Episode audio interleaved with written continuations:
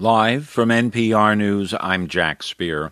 The White House says a cyber attack on the world's largest meat producer in the U.S. likely originated from Russia.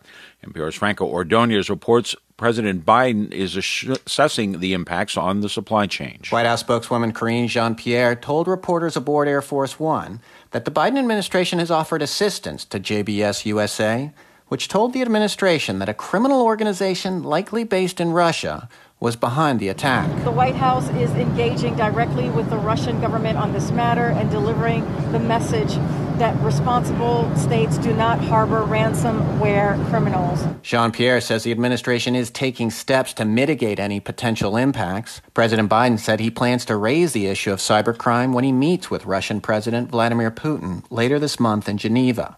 Franco Ordonez, NPR News, Washington. The Justice Department says it's seeking to drop its case against a man charged in connection with the January 6 attack on the U.S. Capitol.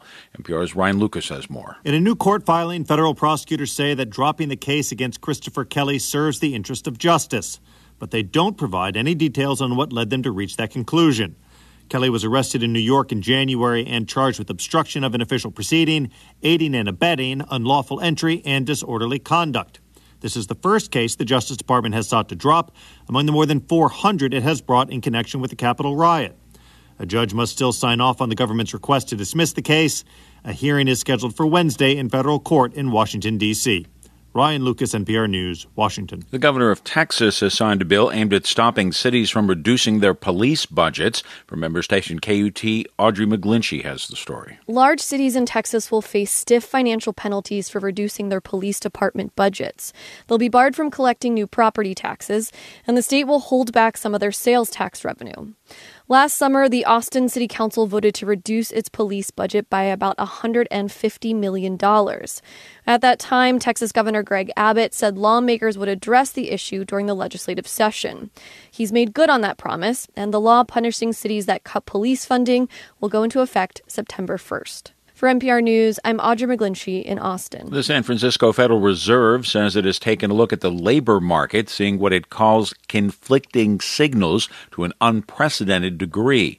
Examining 26 labor market measures that often move in tandem, it found that job openings, for instance, seem to suggest a labor market that is much tighter than the unemployment rate. There's a major debate about the extent of tightening in the labor market, with 8 million fewer people working than before the pandemic. U.S. unemployment rate in April remained at 6.1%. A reading for May is due out Friday. A mixed close on Wall Street today. The Dow was up 45 points, but the NASDAQ closed down 12 points. You're listening to NPR. The Centers for Disease Control and Prevention in Atlanta says there were as many as 10,000 excess deaths of people with end stage renal disease in the first seven months of the COVID 19 pandemic. From station WABE in Atlanta, Sam Whitehead reports researchers say it's a spike in deaths after years of declining mortality rates for people with kidney failure. In a new report, CDC researchers looked at the number of deaths among people with end stage renal disease from February through August of 2020. They estimated a range of 8 to 12 excess deaths for every 1,000 patients with kidney failure. That's more than 10,000 deaths among all patients and more deaths than would have been expected based on previous year's data. Researchers say the mortality rate for people with end stage renal disease in the U.S. has been declining since 2001. People with kidney failure, they say, are at particular risk for complications from COVID 19 because of weaker immune systems and the common presence of other health conditions. For NPR News, I'm Sam Whitehead in Atlanta. Workers in Memphis, Tennessee have started the process of digging up the remains of Confederate General Nathan Bedford Forrest. The remains of the former slave trader and his wife will ultimately be moved to a museum more than 100 miles away. A park in Memphis used to bear the name of the Confederate leader, who some say was an early leader of the Ku Klux Klan. The move resolves a long legal fight. Sons of Confederate Veterans is overseeing the move to the National Confederate Museum in Columbia, Tennessee. Crude oil futures prices moved sharply higher today with optimism on the part of OPEC demand will begin rebounding. Oil closed up a dollar and 40 cents a barrel to 67.72 a barrel in New York.